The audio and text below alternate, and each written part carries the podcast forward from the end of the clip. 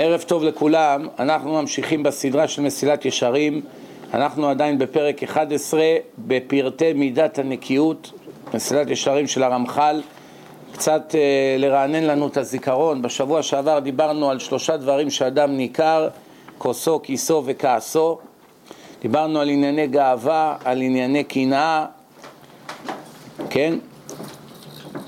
כמה אדם מפסיד מקנאה, שום דבר ודאי הוא לא מרוויח מזה. דיברנו על אדם שסותם את פיו בזמן ריב, תולה ארץ על בלימה, שבולם את פיו בשעת מריבה, כמה חיובי הדבר. דיברנו על כל הדברים האלו. אה, יש כלל שאנשים צריכים להבין, אף אחד לא יכול לגעת בשום דבר ששייך למישהו אחר. אה, כמובן, אתה יכול לגנוב ממישהו כסף או משהו, אז נראה שכאילו לקחת לו, כן. אבל אין כזה מציאות שאתה תיקח משהו שהוא לא שלך והוא יישאר שלך. אתה לוקח אותו פה, אתה מפסיד בצד אחר. זה כמו חבית שהיא מלאה, אתה מנסה להכניס, להכניס בה עוד פירות, אז נופל מהצד השני. אין, זה אין מקום. מה שאתה דוחף מפה נופל מהצד השני, כן?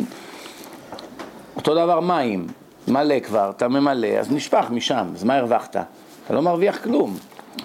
אתה לא יכול לגעת בשום דבר ששייך לחברך, וגם אף אחד לא יכול לגנוב ממך.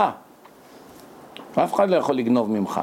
וגם מה שלוקחים זה הכל אשליה. מה שהגיע לך נשאר שלך, ומה שלא שלך לא יהיה שלך גם עם מה שלא תעשה. אז כל הגנבות וקנאה וצרות עין ואחד מחבל לשני, זה סתם אדם אוגר עבירות. מה הוא מרוויח מזה? בסוף הוא עתיד ליתן את הדין על זה. שום דבר הוא לא מרוויח מזה, זה הכל אשליה.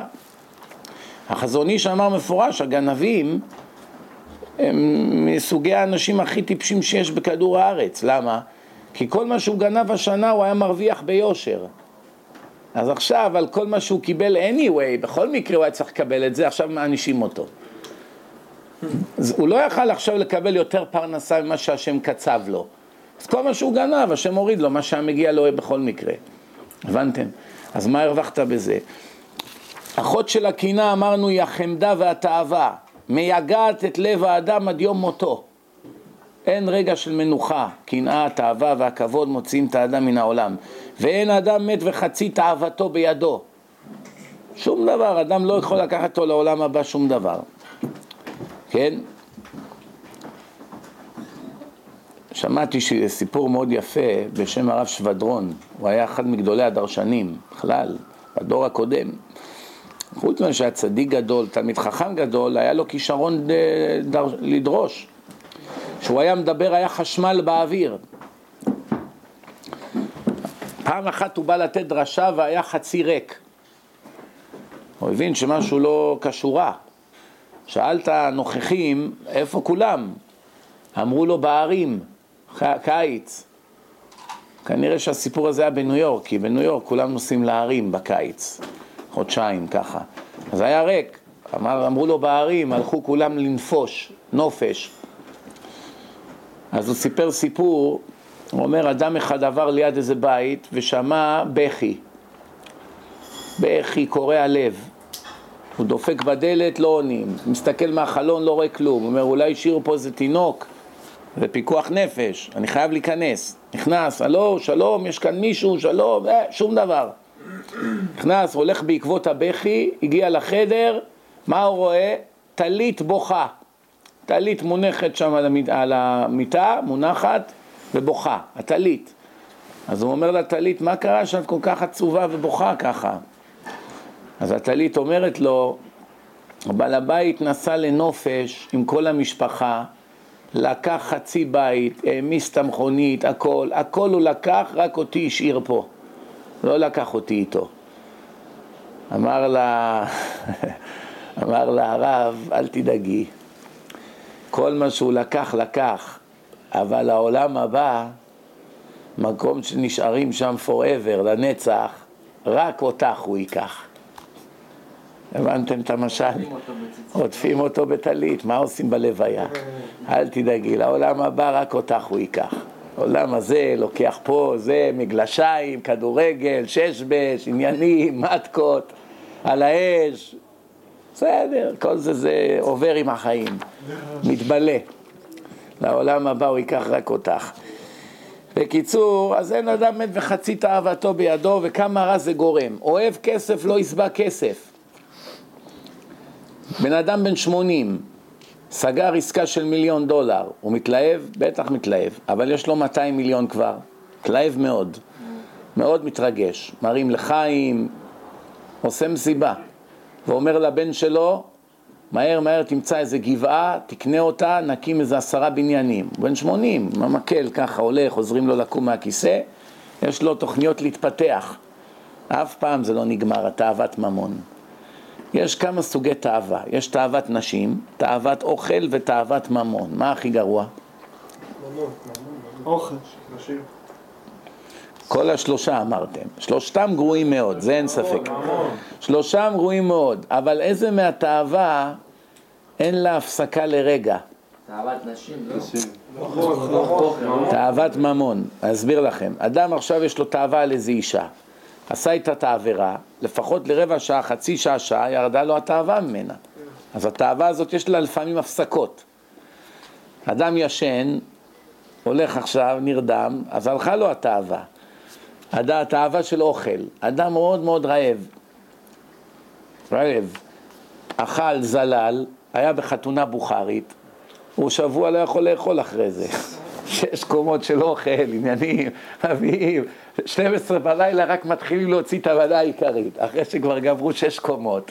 עכשיו עוברים למנה העיקרית. על האש, זה סטייקים, קבבים, מה, דגים, כל רגע משהו חדש, אתה אומר וואו, בואנה, משהו פה לא, לא נתפס בשכל. אז אחד כזה, אחרי כזו חתונה, הלכה לו התאווה של אוכל לשבוע, או מלא כבר, עד לכאן. אבל תאוות ממון אף פעם לא מפסיקה. אפילו עכשיו הרווחת מיליון, לא הפסיקה לך תאווה. מיד אתה חושב איך אני עכשיו מכפיל את זה, מה להשקיע. זה אף פעם לא מפסיק, אין, אין טיים אאוט. בממון אין הפסקות. בקיצור, אז uh, הכלל הוא ידוע שמרבה נכסים, מרבה דאגה, באופן טבעי ביותר. יש לך חנות אחת, יש לך עשרים דאגות בחודש. אם יש לך שני חנויות, ארבעים דאגות בחודש. מאה חנויות, ארבעת אלפים דאגות בחודש. אז מה אתה רוצה? אין לך סוף לדבר. כל רגע המנג'ר פה התפטר, פועל לא בא, ביקורת, שברו חלון, שריפה, סחורות לא הגיעו, צ'ק חזר, כל רגע דאגה חדשה. חנות אחת, קצת דאגות. הרבה חנויות, הרבה דאגות, כן, ברור. כן, הרבה נכסים, הרבה נהגות. התורה אומרת, לא מעבר לים היא, כתוב בתורה לא מעבר לים. הגמרא במסכת עירובים נ"ה אומרת, לא מעבר לים היא. אלה שעוברים מעבר לים בסחורה. בזמנם לא היה טלפונים, סקייפ, אתה רואה אנשים על המסך. איזה חיים היו? אדם רצה אחת למכור יהלומים עכשיו. באיזה מדינה, אפריקה, אירופה. שלושה, ארבעה חודשים הוא נעדר מן הבית. אין, לא יודעים איפה הוא, גם לפעמים לא חוזר ומעולם לא יודעים מה קרה לו. זהו. לא יודעים, שדדו אותו, נרצח, עזב את אשתו, ברח, מצא אישה אחרת, החליט לא לחזור, אתה לא יכול לדעת. ואמרנו, הלך, צריכים להתפלל שיחזור. למה עושים גרקת הגומל שעוברים בים? היום אנחנו צוחקים, מה, מה כבר יכול להיות בים? זה יותר בטוח מהכביש. כשאתה נוסע בכביש אתה לא עושה גומל. אתה הולך באונייה, אתה צריך גומל? בימיהם איזה אוניות היו? ככה קטנות כאלה, רועדות, שערות, אה, קרחונים בלב ים. אז שודדי ים. בקיצור, מי שהצליח לחצות את הים זה נס גדול, היה עושה הגומל.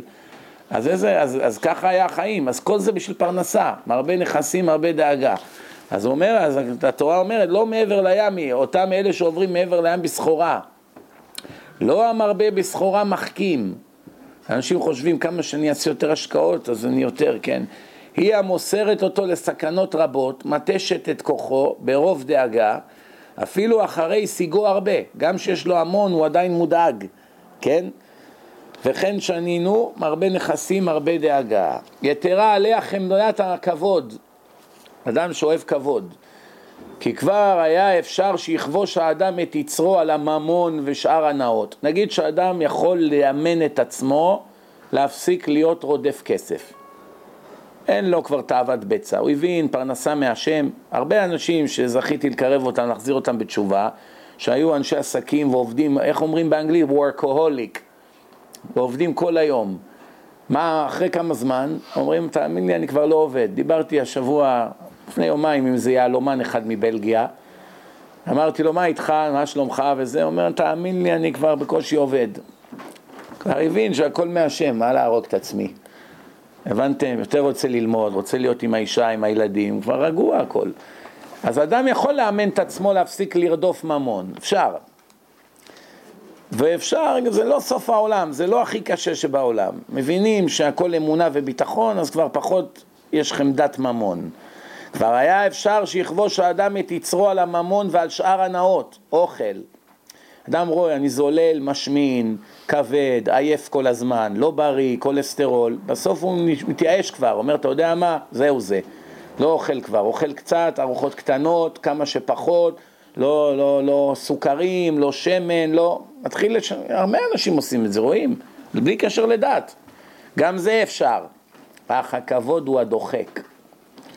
אבל להתפטר מרדיפת כבוד זה קשה מאוד. כי אי אפשר לא לסבול ולראות את עצמו פחות מחבריו. ועל דבר זה נכשלו רבים ונאבדו מן העולם. הנה ירובעם בן נובט, ירובעם בן נבט, חז"ל מסבירים שהוא היה יכול לתת על כל נושא בתורה 127 מהלכים שונים, מרוב שהוא היה חכם בתורה. לא נטרד מהעולם הבא, אלא בעבור הכבוד. איך הוא איבד את העולם הבא שלו? אדם למד את כל התורה בעל פה ובסוף אין לו עולם הבא, יש טרגדיה יותר גדולה מזו. הקדוש ברוך הוא אמר לו חזור בך, הוא העמיד עבודה זרה, למה? רצו שיעלו כולם לרגל, ואז היה שני מלכים, רחבעם בירושלים והוא באזור גוש דן, שני מלכים, הוא המלך של יהודה, זה מלך של ירושלים, אז עכשיו אמרו, צריכים לעלות לרגל לחגים, אז הוא אמר, בעזרה בבית המקדש יושב רק מלך אחד, אי אפשר שניים שישבו. אז זאת אומרת, אני אצטרך לעמוד. אם אני אעמוד, כולם יגידו, הוא המלך החשוב ואני המלך המשני. לא הולכים לבית המקדש.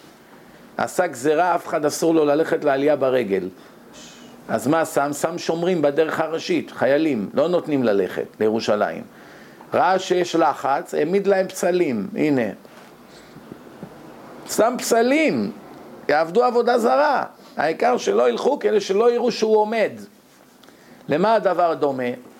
תאר לך שעכשיו יש לך איזה שני דרשנים באיזה מקום, ואחד הזמינו אותו לדרוש, והשני מקנא, אז השני מחבל לו בדרשה. אל תלכו, לא כדאי. יש לי אני כמה כאלה. הקינה העבירה אותם על דעתם, עושים כל מה שהם יכולים כדי לחבל בשיעורים. אין להם גרם של יראת שמיים, הם לא פוחדים מהשם, איך זה יכול להיות? בן אדם עם כיפה מסתובב, אין לו פחד מהקדוש ברוך הוא לנסות להרוס, למנוע שיעורי תורה, איך זה ייתכן כזה דבר? איך זה ייתכן? אז זה הכבוד, אדם שמחפש כבוד, כובעים, גלימות, עניינים, ככה מסתובב שינשקו לו את היד ולא נשקו לו, או אה, הסתבכת איתו. כולם נשקו ואתה רק לחצת לו את היד, הוא סימן אותך כבר. זה לא נאמן לי. Mm. יש כאלה, גם יש להם הרבה כספים, אז זה, זה נקרא הפרד ומשול. אם אתה נכנע להם, הם מצ'פרים אותך. חסד, כסף, בוא, בוא לרב, קח.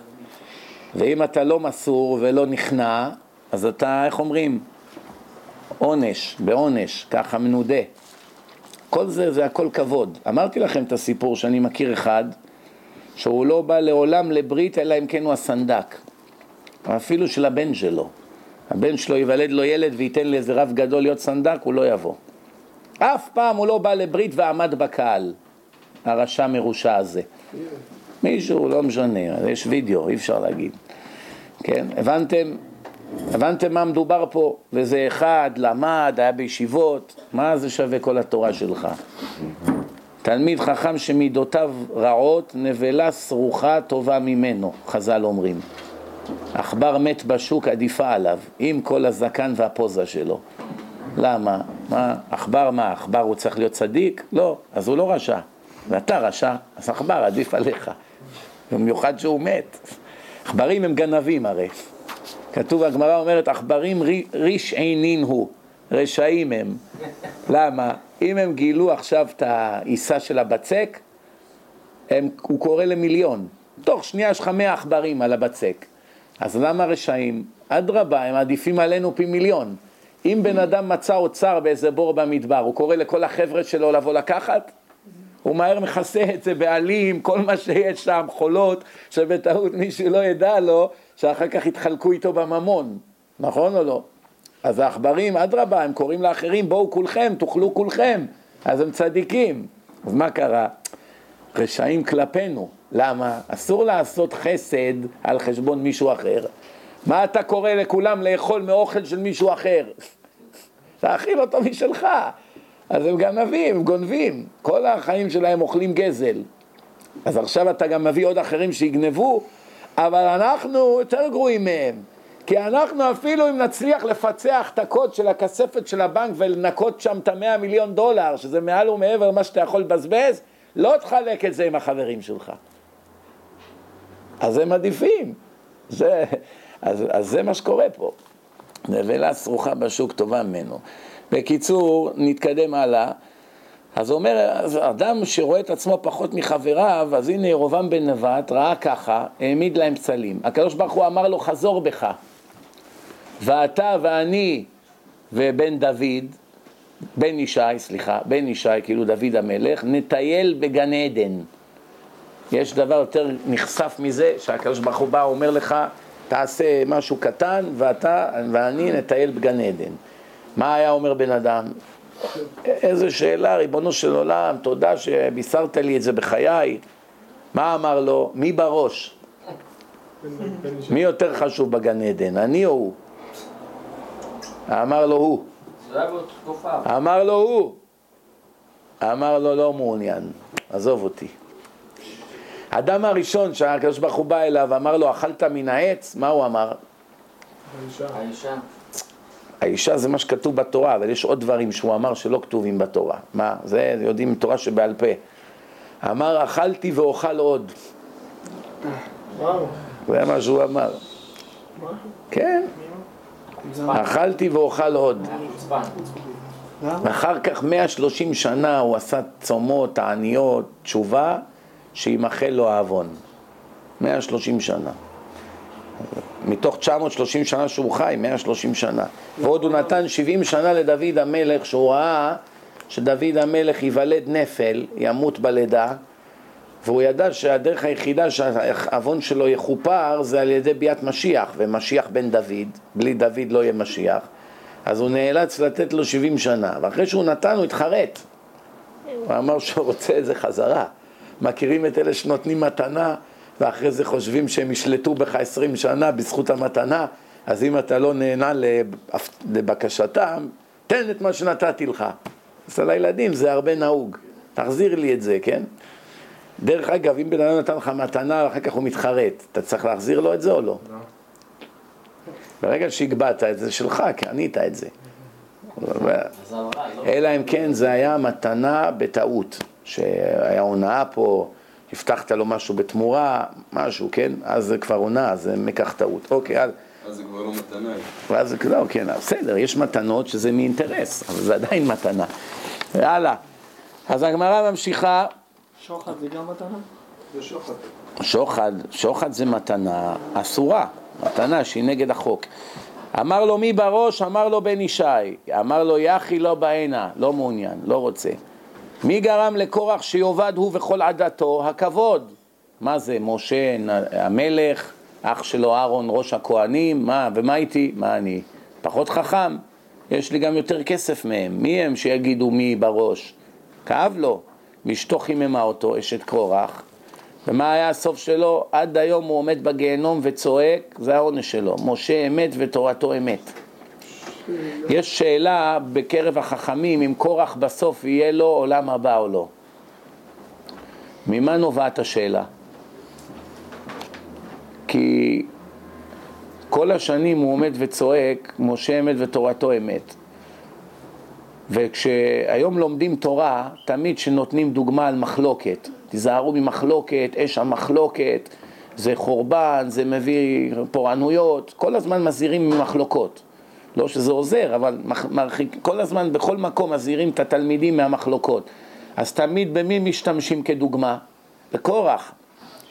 תיזהר, תראה קורח ועדתו. אז לוקחים ממנו דוגמה. אז הרבה אנשים חוזרים בתשובה בזכותו. אז אולי יש לו את הזכויות של כל הבעלי תשובה שראו ממנו איך לא להתנהג. אז יש שאלה אם זה מועיל לו או לא, למה? כי יש ראייה מהמן.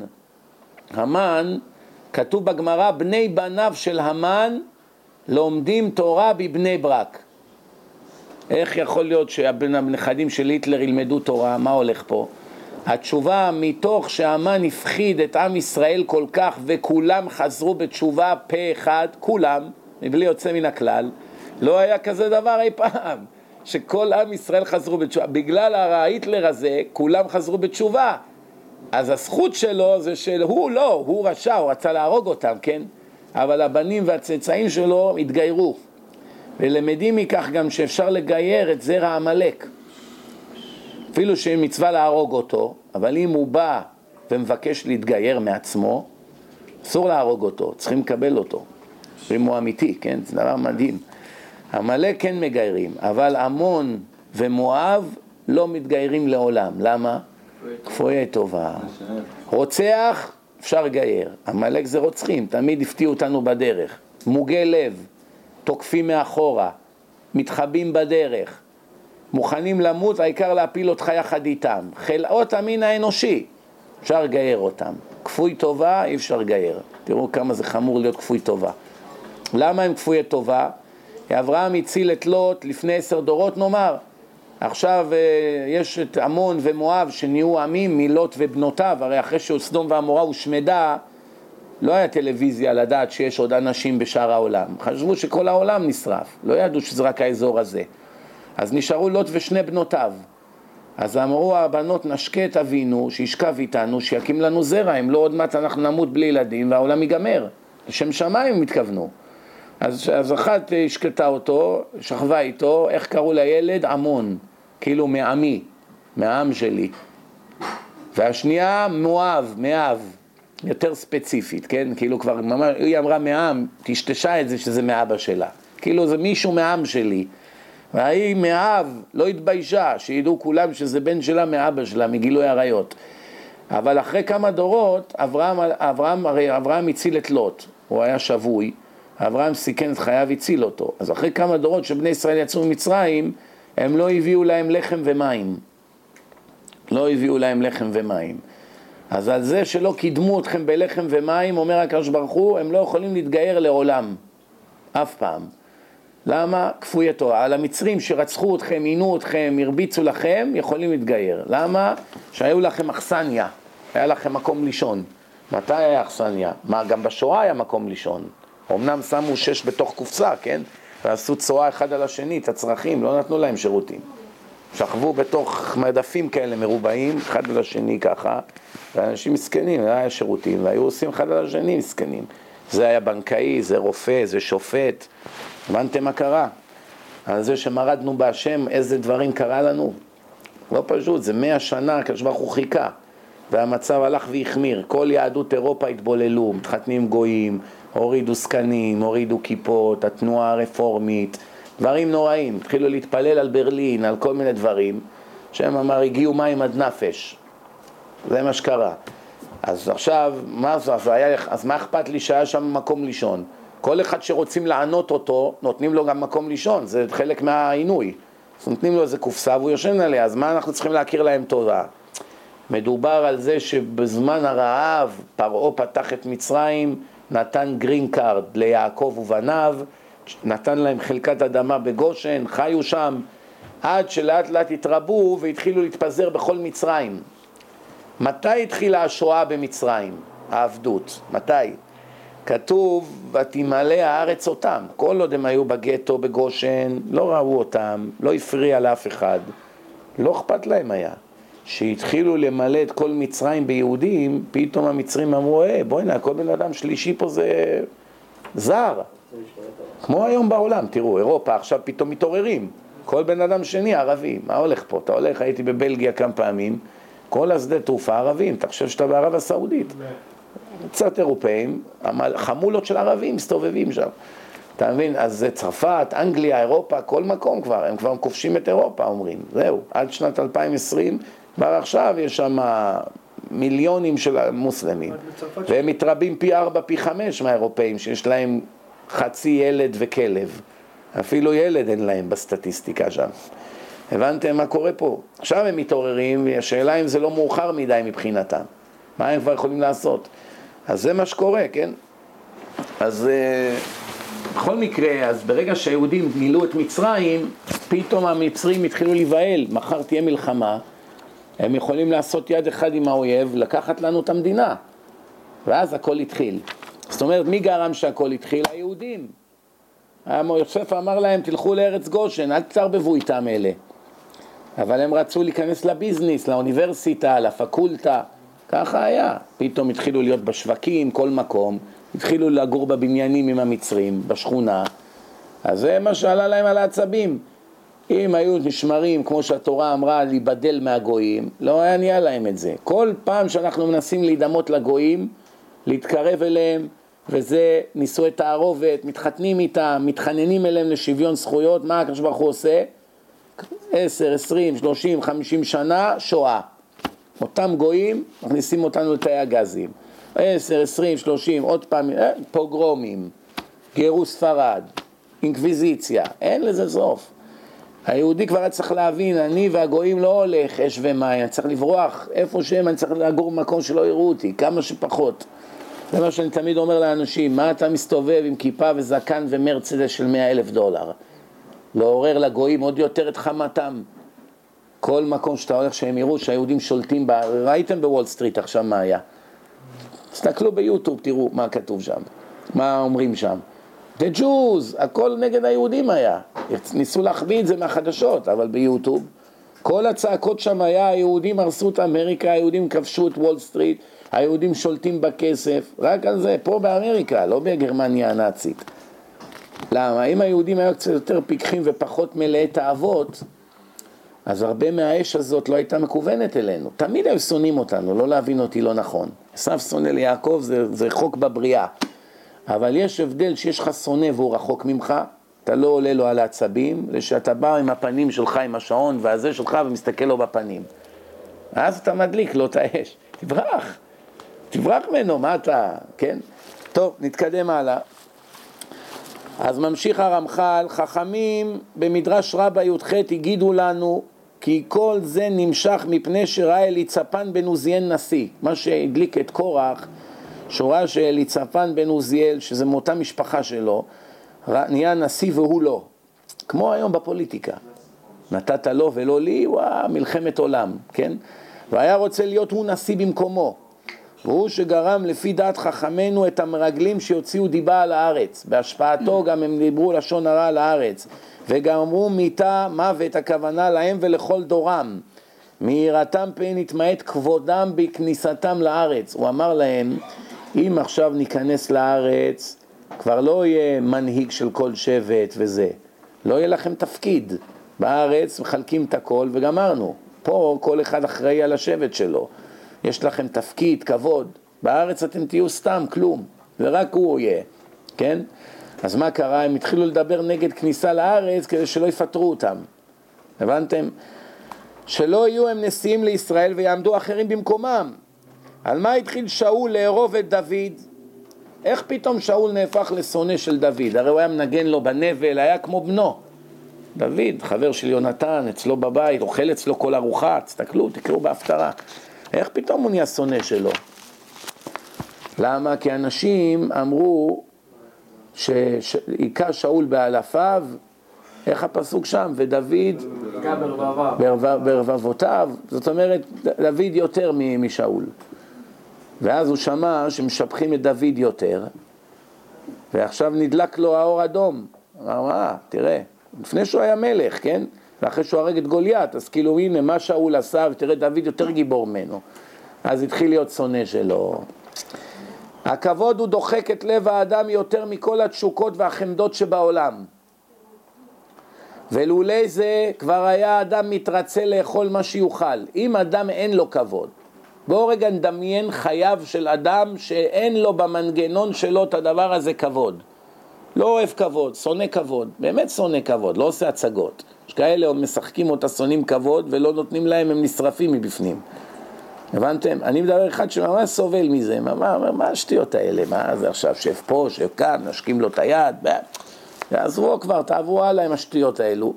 אז אחד כזה אוכל מה שנותנים לו, לא אכפת לו, מכובד, לא מכובד, זה לא, זה לא מפריע לו בכלל. איך המסעדה יפה, לא יפה, הגישו יפה, לא יפה, מה אכפת לו מהדברים האלה? ללבוש כל מה שיכסה ערוותו. מתלבש כדי לא להיות ערום, לא בשביל להיראות טווס.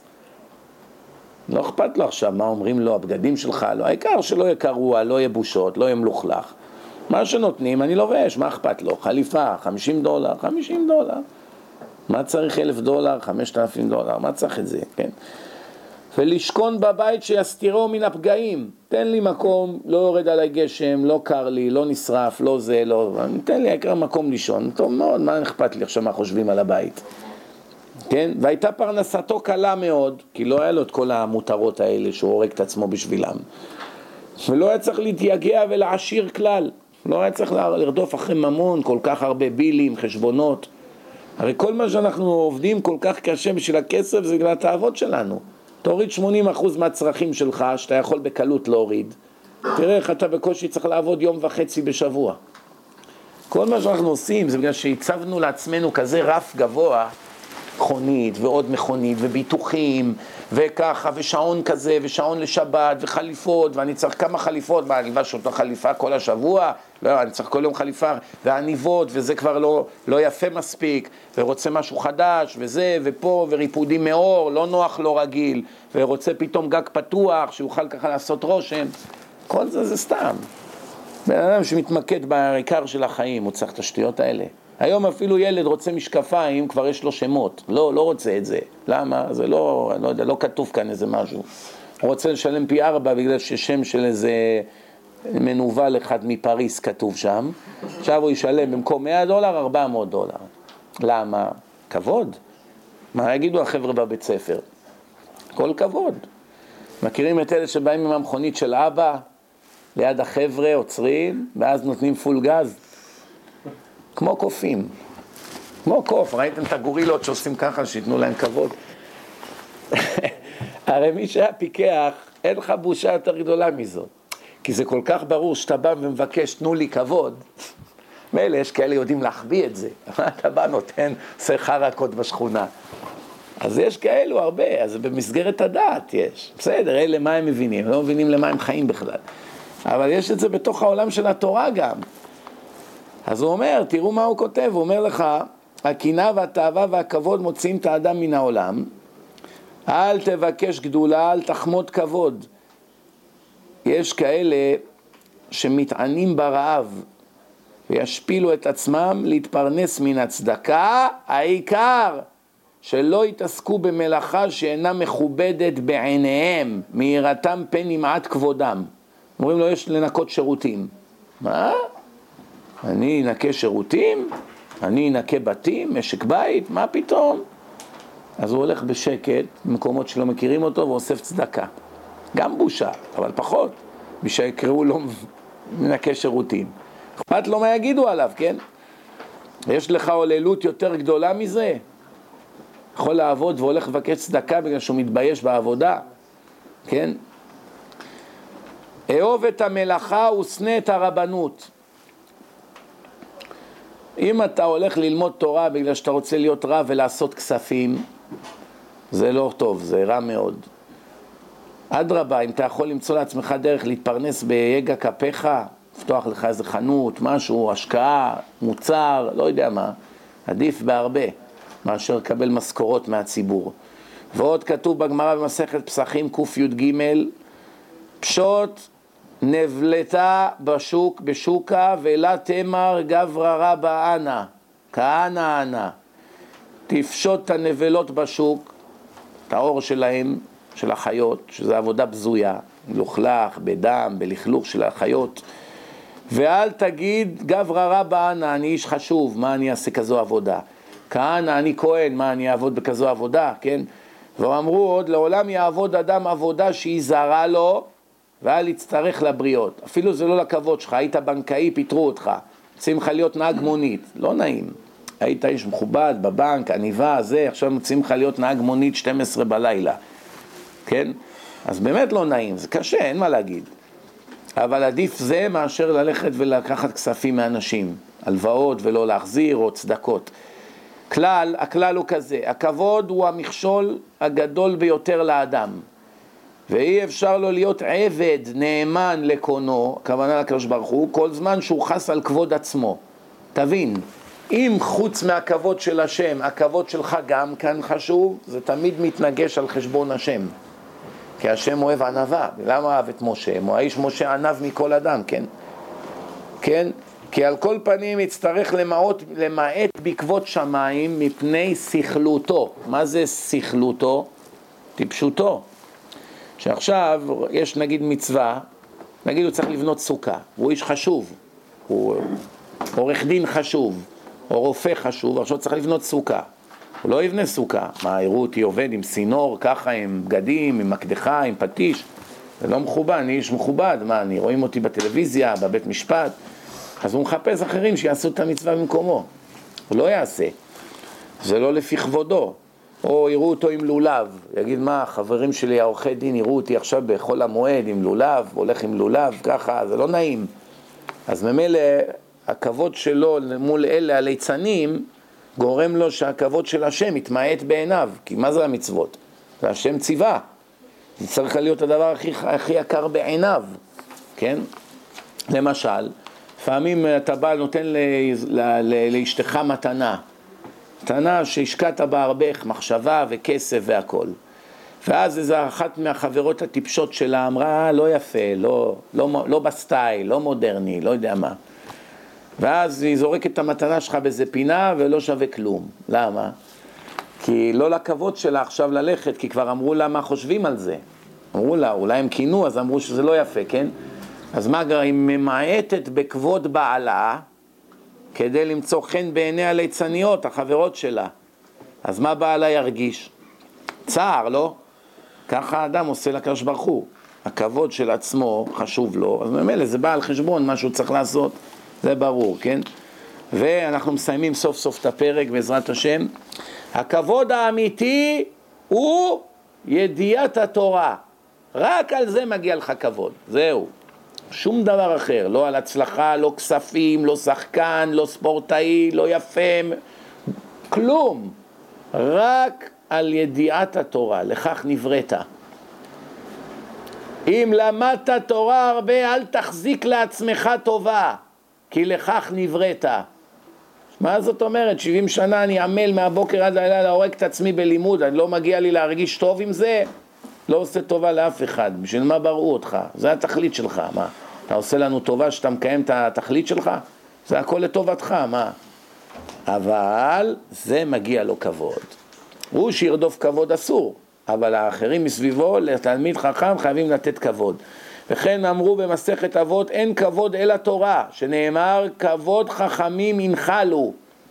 נחלה של החכמים זה כבוד, וזולתה אינו אלא כבוד מדומה וכוזב. מה זה זולתה? כל משהו שהוא אחר מתורה זה לא כבוד, זה כבוד מדומה, סתם הצגה. זה לא כבוד אמיתי. וכזב, הבל ואין בו מועיל, שום דבר לא יוצא מזה. אינני יכול, והנה כותב לך הרמח"ל, ישמע חכם ויוסף לקח, זה שלמה המלך במשלי א', ונבון תחבולות תקנה, שמע חכם, מי שחכם, קודם כל סגולה לחוכמה זה להקשיב, לשמוע מה אומרים, ויוסף לקח, ילמד לקח, ונבון, אחד שיש לו תבונה, שזו מדרגה עוד יותר גבוהה, תחבולות תקנה. ילמד איך להיות בתחבולות, להתגבר על היצר ועל המידות הרעות, כן? והנה אינני יכול להכחיש שיש קצת טורח לאדם להגיע אל הנקיות הזאת. הרמח"ל אומר, אני מודה שלא פשוט להתפטר לגמרי מהכבוד. לא פשוט. אף על פי כן אומר אני שאין צריך כל כך כמו שנראה. שומעים? זה לא כמו ש... זה לא בשמיים, זה אפשרי. לכאורה והמחשבה בדבר הזה קשה מן המעשה. כי כאשר ישים האדם בליבו ויקבע ברצונו, בקביעות, להיות מבעלי המידה הטובה הזאת, הנה במעט שירגיל עצמו בזה, תשוב לו קלה הרבה יותר ממה שהיה יכול לחשוב. זה יבוא הרבה יותר מהר ממה שאתה חושב. תתחיל להתאמץ בלהוריד את הכבוד שלך ולהיות עניו, ותראה איך זה מהר יקרה הרבה יותר ממה שאתה חושב. זה נראה הר שאין בכלל סיכוי לחצות אותו, זה מה שהוא מתכוון לומר. אל תדאג, תעשה עשרה עשרים צעדים ותראה איך פתאום הדרך מתקצרת. כי בדרך שאדם רוצה ללך מוליכים אותו. סיימנו את פרק 11 אה, וניתן קצת, נתחיל את פרק י"ב בדרכי קניית הנקיות. עד עכשיו דיברנו פרטי מידת הנקיות, מה הם? עכשיו מסביר הרמח"ל איך קונים את זה, מה הדרך הנכונה להגיע לרמה הזאת. הנה האמצעי האמיתי לקנות הנקיות היא ההתמדה בקריאה בדברי חכמים. שומעים? שומע אדון מנשה? תתרכז טוב. הנה האמצעי האמיתי, מה האמצעי זה דרך, כן? לקנות את הנקיות, להיות נקי, נקי, נקי בלב, נקי במחשבה, נקי בידיים. איך מגיעים לרמה של נקיות? הוא התמדת הקריאה בדברי חכמים. כל הזמן לומד פרקי אבות, לומד דברי מוסר, לומד ספרי מוסר, מסילת ישרים, פלא יועץ, אורחות צדיקים, חובות הלבבות, כל הזמן. למה? יש הרבה גאוותנים, למדו את זה פעם, פעמיים בחיים, עכשיו עזוב אותי, זה לא, זה, זה ביטול תורה. תן ללמוד גמרא, תן ללמוד קבלה. מה עם זה? הם לא מרגישים שהם מדרדרים במידות. אפילו שאתה יודע את זה, וגם כשאתה קורא את זה, כבר זה זכור לך מלפני שנה שלמדת את זה, זה, זה משפיע לך על הלב, מה אתה חושב? זה מעורר בך את, את מה שאתה צריך לדעת. לכן חייבים כל הזמן ללמוד מוסר, גם אם אתה גדול הדור, גדולי הדור לומדים מוסר. חזון איש היה קורא תהילים עד יום פטירתו. מה, הוא צריך תהילים? הוא גדול ענק בתורה, הוא לומד כל היום תורה, מה, מה עכשיו צריך לקרוא תהילים? אין, תהילים זה מתאר את הנפש. כמה פרקים הוא היה קורא, כן? אם זה בענייני הלכות, שחייבים ללמוד יום יום עצות והלכות, ואם בענייני המוסר, כי הנה אחר שכבר התעמת אצל האדם חובת הנקיות והצורך בו, עכשיו שסוף סוף הבנת כמה חשוב להיות נקי כפיים ובר לבב, זה מה שכתוב בפסוק, אחרי כך שכבר, אחרי שכבר השגת את הזהירות והזריזות במה שנתעסק בדרכי קנייתם וההרחק ממפסידיהם, זאת אומרת, עכשיו שכבר ברור לך כשמש, שכמה שאתה תרדוף יותר אחרי ההבל הזה, זה רק גורם לך יותר צרות והפסדים בחיים. ואתה מבין שחייבים להתנקות, כן? הנה לא יישארו לו עתה עיכובים לקנותה, כבר אין לך מה שמעכב, זהו, עכשיו אתה יכול לפרוץ דרך סוף סוף. הבנת? אלא ידיעת הדקדוקים אשר במצוות. עכשיו צריכים ללמוד רק איך לשמור את המצוות. המכשולים בדרך אל המצווה הוסרו. רוב האנשים, מי, מי כאן יכול להרים את היד ולהגיד, אני כבר הבנתי את זה שחייבים להיות נקי. יש עוד הרבה מה ללמוד עד שמגיעים לרמה הזאת, כן? אז חוץ מזה שאדם צריך לדעת את כל ההלכות על בוריים, כי לפעמים אדם באמת מתכוון לשם שמיים, אבל הוא עושה טעויות, כי הוא לא למד טוב את הדין. כל יום עושה עבירה בשוגג, וגם מצווה לא נחשב לו. בא לעשות מצווה, עשה עבירה. אז אמנם זה עבירה בשוגג, כי הוא חושב שהוא עושה מה שהשם אמר, אבל לא חבל על כל השנים שלא יחשב לו מצווה אחת? לא יחשב לו. האדם לא יודע, היום רוב האנשים לא יודעים להניח תפילין היום. דתי כל החיים שלו, לא יודע להניח תפילין, לא יודעים איפה לשים את התפילין. אני רואה כל טעם, כל מקום שזכיתי להתפלל, רואה אנשים בבית הכנסת שלא מניחים נכון תפילין. חלקם בני 70. סימן שהם אף פעם לא הניחו תפילין כל החיים. אם אפשר ככה בכמה מילים, איך... תפילין צריך להיות שמקפלים את היד, שתי אצבעות מהקיפול, כלפי מעלה, על השריר, 45 מעלות כלפי הלב. כשאתה שם את היד ישר, התפילין עקומות כלפי הפנים שלך, בזווית של 45 מעלות. לא 90 מעלות ככה, 45 מעלות. כן, כשהיד ישרה, זה עומד על השריר, לא ישר, כלפי פנים הלב, שככה כשאתה עומד דום, כמו שעומד חייל דום, זה, זה בדיוק בצלעות, בצד שלך, בצורה ישרה. אם זה יהיה לצד, או עומד ישר, כשאתה עומד דום זה יהיה קדימה, זה לא יפגע לך בצלעות. ולא יותר מדי למעלה, ולא יותר מדי קרוב לקיפול, שני אצבעות מהקיפול. ובראש חייב להיות מעל לאיפה שהשערות צומחות, וגם אם אדם יקריח, איפה שפעם היה גודל לו שיער. אם זה יורד על המצח, לא הנחת תפילין. והקשר חייב להיות אחרי שהוא מקיף לך את כל הראש, על העצם האחורית של הגולגולת, העצם העגולה. הקשר של הדלת חייב להיות על העצם. אם זה מלמטה מהעצם או מעל, לא טוב. חייב להיות על העצם. והראש באמצע, לא על הצד, ולא למטה, ולא יותר מדי למעלה. בדיוק מאיפה שמתחיל הקו, שני מילימטר מעליו, התפילין צריכים לעמוד. הבנתם? על העצם, על העיגול הבולט, כן? זה הנחת תפילין. הרבה לא יודעים, אתה רואה ממש הם לא יודעים נכון, לא עושים נכון. הלאה, נתקדם הלאה. אז אומר לך הרמח"ל, אומר ככה, תראו, אנחנו את פרק י"ב נסיים ממש בכמה דקות, כי זה סך הכל חצי עמוד, כל הפרק. יש פרקים עשרה עמודים, יש פרקים עמוד, חצי עמוד או עמוד. אוקיי? אז אומר לך הרמח"ל, אז תזכור שהדבר, קודם כל צריך ללמוד את כל המצוות על בוריים, כוונה את כל, כל הפרטים שלהם. לדעת ענפי המצוות עד היכן הם מגיעים, כל מה שמסתעף מזה. וגם לפי שהשכחה מצויה, שכחה זה דבר שכולם שוכחים, אין מה לעשות. בדברים הדקים האלה, אז צריך התמדה לחזור על זה כל הזמן. הנה עכשיו, כל שנה מגיע פסח. מה, זוכרים את כל ההלכות של פסח? כל שנה צריך לחזור על זה, 30 יום לפני פסח, צריכים לחזור על זה, כן? אז ההתמדה בלימוד מחדדת לך שתדע את הכל עד הפרטים הכי קטנים. ויש כלל, לא עם הארץ חסיד. אתה לא לומד, אף פעם לא תהיה צדיק וחסיד, אף פעם. גם שיש לך כוונות טובות מאוד להיות צדיק, אתה אוהב מאוד את השם, אתה אוהב את התורה, אתה שונא את העבירות, אבל אתה בור ועם הארץ, אתה עסוק בלמכור נעליים, אתה עסוק בבורסה, אתה כל היום במונית, במקום לשמוע דברי תורה, שומע חדשות כל היום, כדורגל. אז בגיל חמישים אתה בור ועם הארץ, אתה לא יודע הלכה אחת כמו שצריך, כלום. ויש ים של דתיים כאלה, ים. לא אחד, שניים, מאה, מאתיים, אלף, אלפיים. ים.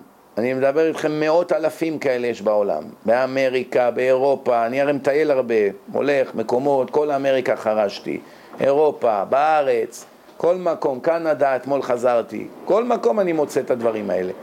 אנשים נחמדים, טובי לב, בעלי צדקה וחסד, לא יודעים הלכות של כיתה א', כי הם לא מבינים כמה זה חמור להיות בור ועם הארץ. לא מבינים. אם היו מבינים שזה הפשע הכי גדול נגד השם, אתם יודעים, אני רוצה שת, שתבינו מה מדובר פה. כתוב לימוד תורה כנגד כולם, ביטול תורה כנגד כולם. לימוד תורה, שכר הכי גדול, כנגד כל המצוות. ביטול לימוד תורה, עונש הכי גדול. הכי גדול. הגמרא אומרת במסכת סנהדרין, כל ישראל יש להם חלק לעולם הבא. כל יהודי נולד עם כרטיס. ואחר כך ההמשך של המשנה, ואלו שאין להם חלק לעולם הבא. ואלו מביאים רשימה עכשיו, מביאים רשימה של רשעים יהודים שאיבדו את החלק שלהם לעולם הבא. אחד שאומר משה הוסיף לתורה מדעתו, אחד אומר שהתורה שבעל פה לא מהשם, אחד אומר אה, אתה מאמין לא יהיה תחיית המתים, אחד אומר לא יהיה ביאת משיח, אחד אומר כל מיני דברים שמערערים על המוסכמות של התורה, אז הם מאבדים את החלק שלהם לעולם הבא. אבל אחד מהדברים, אחד מהדברים זה היכול, אפיקורס. שואלים חז"ל, מה זה אפיקורס? זה מילה יוונית, זה על שם איזה פילוסוף יווני. מאיפה באה המילה הזאת אפיקורס? אחד שיכול ללמוד תורה ואינו לומד. בקטגוריה של אלה שמאבדים את חלקם לחיי הנצח. יכולת כל יום ללמוד תורה ולא למדת. מה זה יכולתי? היה לך מספיק אוכל לאכול? כן. מקום לישון היה לך? כן. היה מישהו שמוכן ללמד אותך, ישיבות, בתי כנסת, כל שכונה היום? כן. לקרוא ולק... ולהבין מה שאתה קורא, אתה מבין? כן. אתה רואה בעיניים? כן. אתה מסוגל לשבת על כיסא? כן. אז מה עוד? מה עוד צריך? יש לך הכל, אז למה אתה לא לומד? כמה שעות כל יום באינטרנט, בחדשות, בשטויות, ביוטיוב, כל מיני סרטים, סרטונים, כמה כדורגל, כמה שנים שלמות מהחיים שלו הלך על משחקי כדורגל מטופשים, שאיזה אחד בעט בחתיכת אור וכולם בוכים משמחה בטיפשותם הרבה. כמה חיים שלו נשרפו, נשרפים, שהוא יגיע ליום הדין, הוא יהרוג את עצמו מצער על כל הגביע האלופות, גביע אירופה, כל השטויות האלו. יהרוג את עצמו, שהוא החליף יהלומים בחול. יהרוג את עצמו. גם אם זה לא יפגע לו בעולם הבא, כביכול, שלא יאבד את זה, ודאי הוא הפסיד מיליארדים של מיליארדים של מצוות, שהיה מעלה אותו מעלה-מעלה. עכשיו, הוא רואה את החברים שלו, אלה שכן הלכו, והוא רואה את מצבו, אחרי 70-80 שנה, הלכה אחת הוא לא יודע. זה מה שכתוב, אין עם הארץ חסיד. תלמוד גדול, תלמוד שמביא לידי מעשה. למה זה חשוב ללמוד? כשאתה לומד אתה נהיה בן אדם אחר, אתה נותן יותר צדקה, אתה נהיה יותר הגון, אתה נהיה יותר רגוע, אתה פחות עצבני, פחות קנאי, פחות... הכל משתפר אצלך, הכל. אין דבר שהתורה לא מועילה לך בו. עכשיו הלכתי, נסעתי עכשיו ללונג איילנד עכשיו לאיזה מקום, הייתי צריך ללכת לשם לחמש דקות, והייתה שם איזו אישה אחת שהיא פסיכולוגית בבתי ספר של גויים. פסיכולוגית, יש בכל בית ספר public school פסיכולוגית. אז בעלת הבית אמרה לי, זו חברה שלי, היא, הראש שלה כבר השתגע מהגויים האלה שהיא צריכה לטפל בהם כל יום. היא פסיכולוגית במקצועה, אישה משכילה, דתייה. אז אמרתי לה, יש לי איזה שבעה, שמונה פסיכולוגים שאני הפסיכולוג שלהם.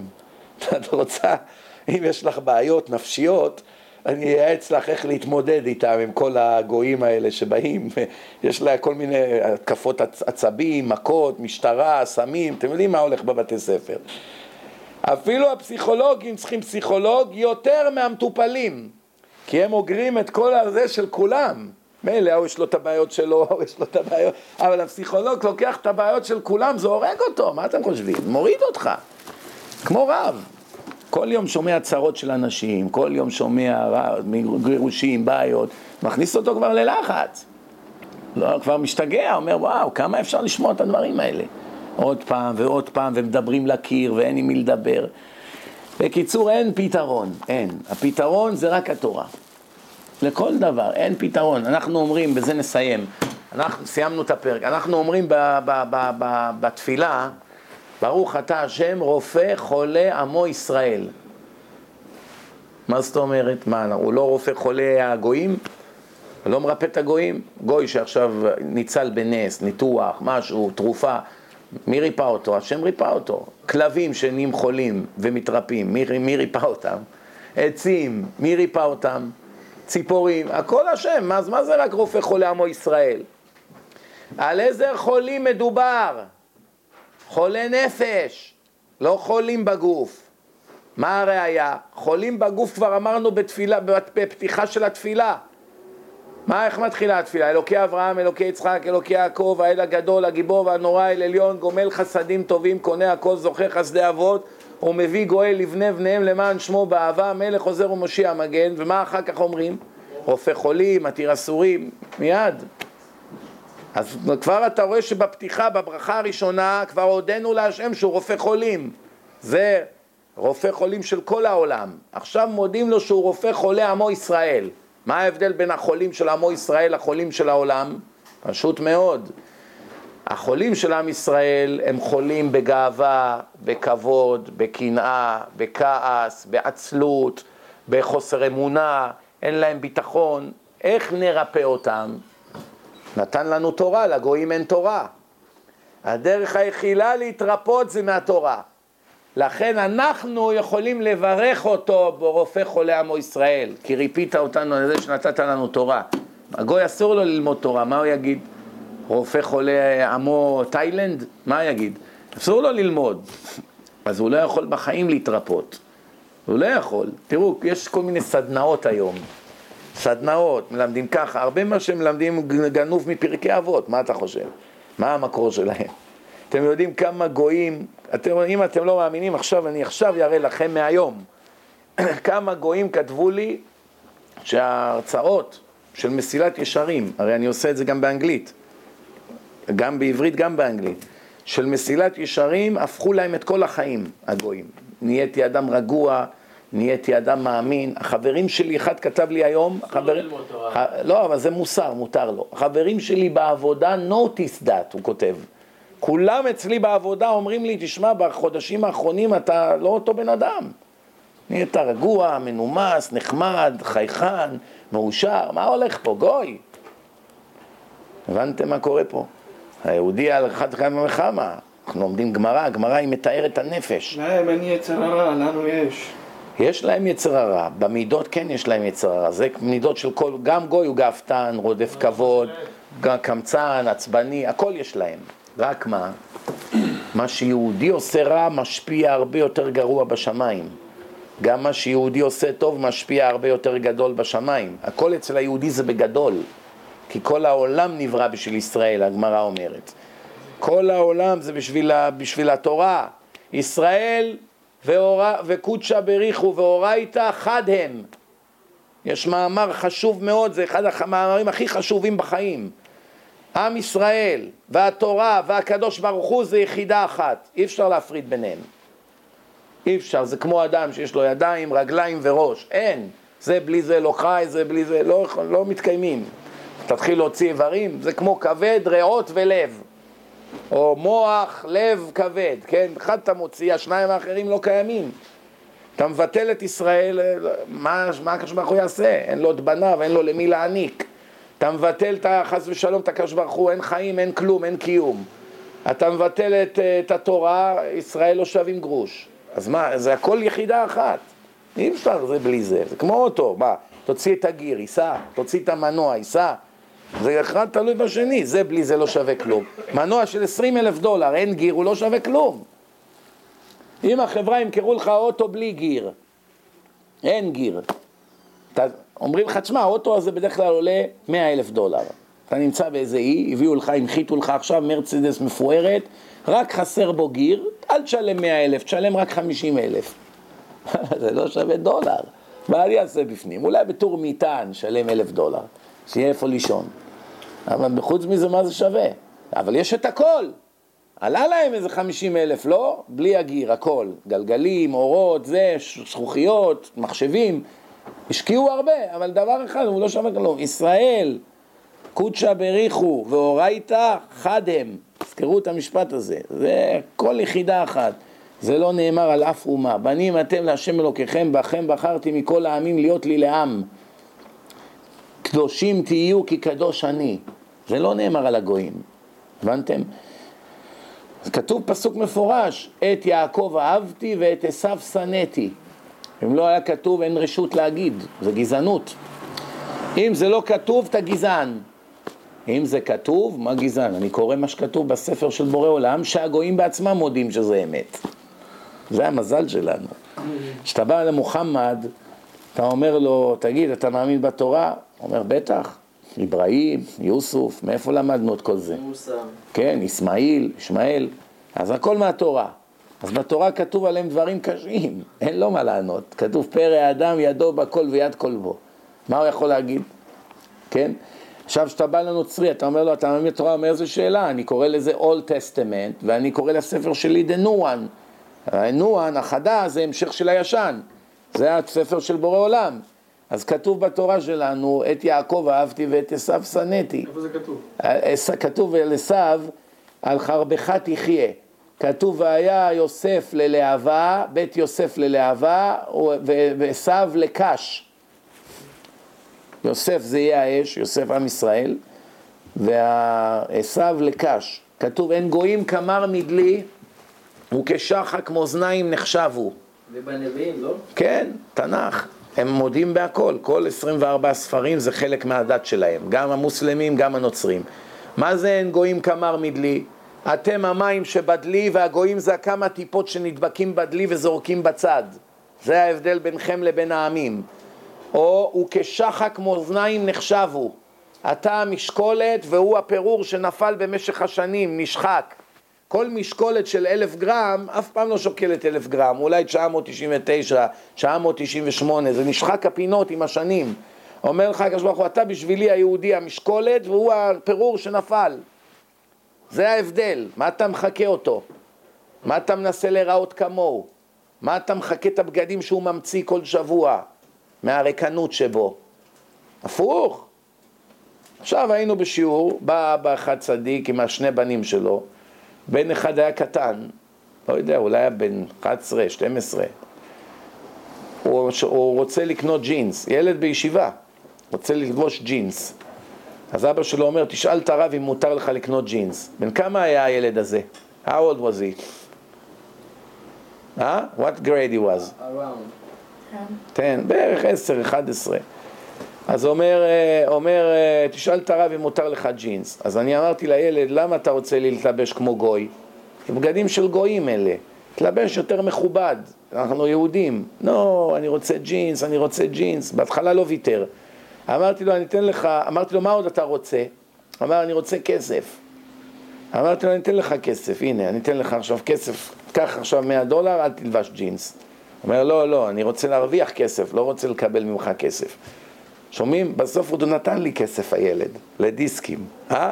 חמש דולר הוא נתן לי, מהדמי כיס שלו. הוא ראה שאני מחלק הרבה דיסקים לאנשים, ממוסקבה באו כל מיני אנשים לקחת איתם לרוסיה דיסקים, אז הוא נתן, הוא ואחיו הגדול, לא, אין להם הרבה כסף, לקחו ונתנו, אמרו אני רוצה להשתתף במצווה. אבל בסוף דיברנו עם הילד, הכנסנו לו את זה בראש. מה אתה צריך את זה? אבל התאווה, ש... היצר הרע כל הזמן אומר לנו מגיל קטן כבר, תהיה כמו הגויים. כמו הגויים, כמו הגויים. כל הזמן רוצה לחקות את הגויים. ומי שפיקח, הפוך. תראו, תסתכלו את החסידים, הם בכוונה שמים את הציצית בחוץ. שיראו, שישר יראו אני שונה ממך, שמים פאות, עושים דברים להיראות מוזרים, כדי שלא, שהגויים לא ירצו להיות בחברתנו, שלא ימשכו אותנו לתרבות שלהם. זה כל הסיבה. אחרת אין לך שום חיוב לעשות זקן, אתה לא צריך את החוטים האלה פה, הפאות, אתה לא צריך את כל התלבושות האלה, אתה לא צריך את זה. למה הם עושים את זה? כי הם יודעים, אם הם לא יעשו את זה, בעוד חמישים שנה לא יישאר מהם זכר. העובדה שכל אשכנז, הכל נמחק, כולם התבוללו. אלה שנשארו ככה, שמרו את עצמם. גם אין להם את הביטחון להתקרב לגויים. איך הוא יבוא לגוי עם כזה זקן ופאות?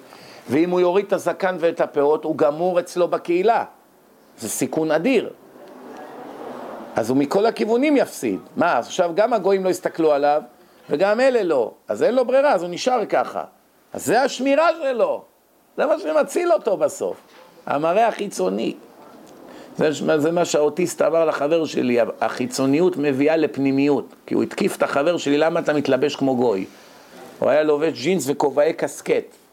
היה רוצה להיות דומה לבראדרס בג'מייקה פה. אז אומר לו, למה אתה נראה כמו גוי? למה? ובאותו יום שהוא בא לאוטיסט הוא היה לבוש כמו חרדי גמור, כיפה שחורה, חליפה שחורה, חולצה לבדה, נראה תלמיד ישיבה היה. אבל אי אפשר לעבוד עליו, זה נשמה. אמר לו, למה אתה מתלבש כמו גוי? אתה מתבייש להיראות כמו יהודי? אז החבר שלי ענה לו, מה אכפת לך מהחיצוניות? העיקר הפנימיות. אז הוא אמר לו, אתה טועה, החיצוניות מביאה לפנימיות. עובדה, מה הראייה? קח אדם חשוב מהפקולטה, בזמן שהוא לובש מכנס קצצר, גופייה עם החבר'ה ברחוב, אין לו, אין לו סמכות. אה, משתתה, עושה שטויות. רק הוא שם עליו את הבגדי עבודה, את החליפה עם התגית, ככה, עם הבגדים, מי פתאום נהיה אינטליגנט, פתאום מדבר. ישר עם הלבוש כבר מיד יש דפוס שונה בחשיבה, בהתנהגות. אותו דבר בצבא, למה יש מדים? איך שאתה בא ישר, מחליפים לך, בוא דבש מדים, מספרים את כולם, מכניס אותך ישר לסיסטם. החיצוניות מכניסה אותך לידי פנימיות, תדעו לכם את זה. אדם גם שהוא מרושל, פעם מגולח, פעם לא, רואים על החיים שלו שהם לא מסודרים. פעם הוא קם בעשר, פעם בשבע, פעם בשמונה, פעם בשתים עשרה. אין לו סיסטם. המראה של האדם מראה הרבה עליו. הבגנים שלו מגועצים, נקיים, נעליים שלו בלויות, לא בלויות, זה... כל, יודעים עליך המון באיך שאתה לבוש. אפילו כיפה של בן אדם מראה מי הוא. לפי הכיפה, גודל שלה. למה קוראים לכיפה באנגלית ימקה? מה זה ימקה? זה באמת ירא למלכה. זה מה שזה, רק עם השנים זה נהיה ימקה, ירמקה, ירמקה, ירא למלכה. לפי גודל הכיפה יודעים את היראת שמיים שלך. שימו לב, כל המודרניים, החצי חצי, הכיפות שלהם בגודל של קווטר, של מטבע. לפעמים הם מחפשים בשערות איפה זה נפל, הכיפה, אולי בתוך הטלטלים, איפה זה? ואז אתה רואה ג'ינס, בחורות, יד ביד, קולנוע, הכל חפיף. מגיע לתפילה בעשר. למה? המראה החיצוני שלו כבר מראה מי הוא. לעומת זאת, אתה רואה, זה גם לא נכון, לפעמים אדם נראה מאוד צדיק כלפי חוץ והוא רשע גמור. ולפעמים אדם נראה ממש היפי והוא צדיק גדול. זה נכון שיש כאלה יוצא מן הכלל, כי לכל כלל בעולם יש יוצא מן הכלל. אני לא מדבר על הבודדים האלה שיוצאים מן הכלל. מדבר עכשיו על הכלל.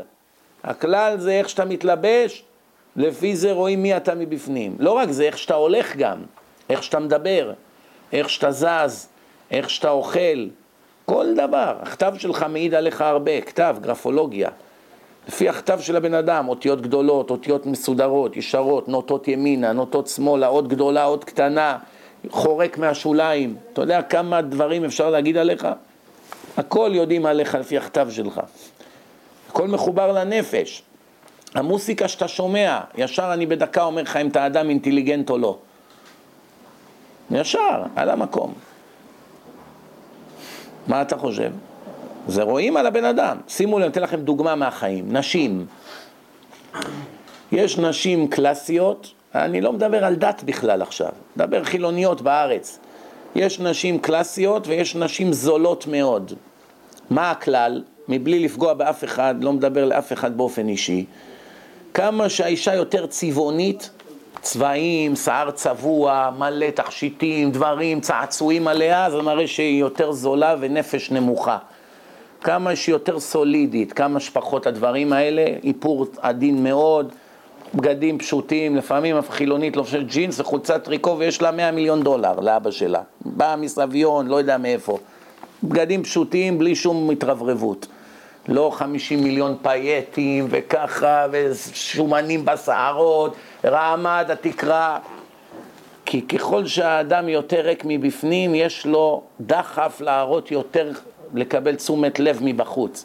כמה שיותר שלם עם עצמו מבפנים, אין לו שום הווה אמינא להראות אני ואני ואני.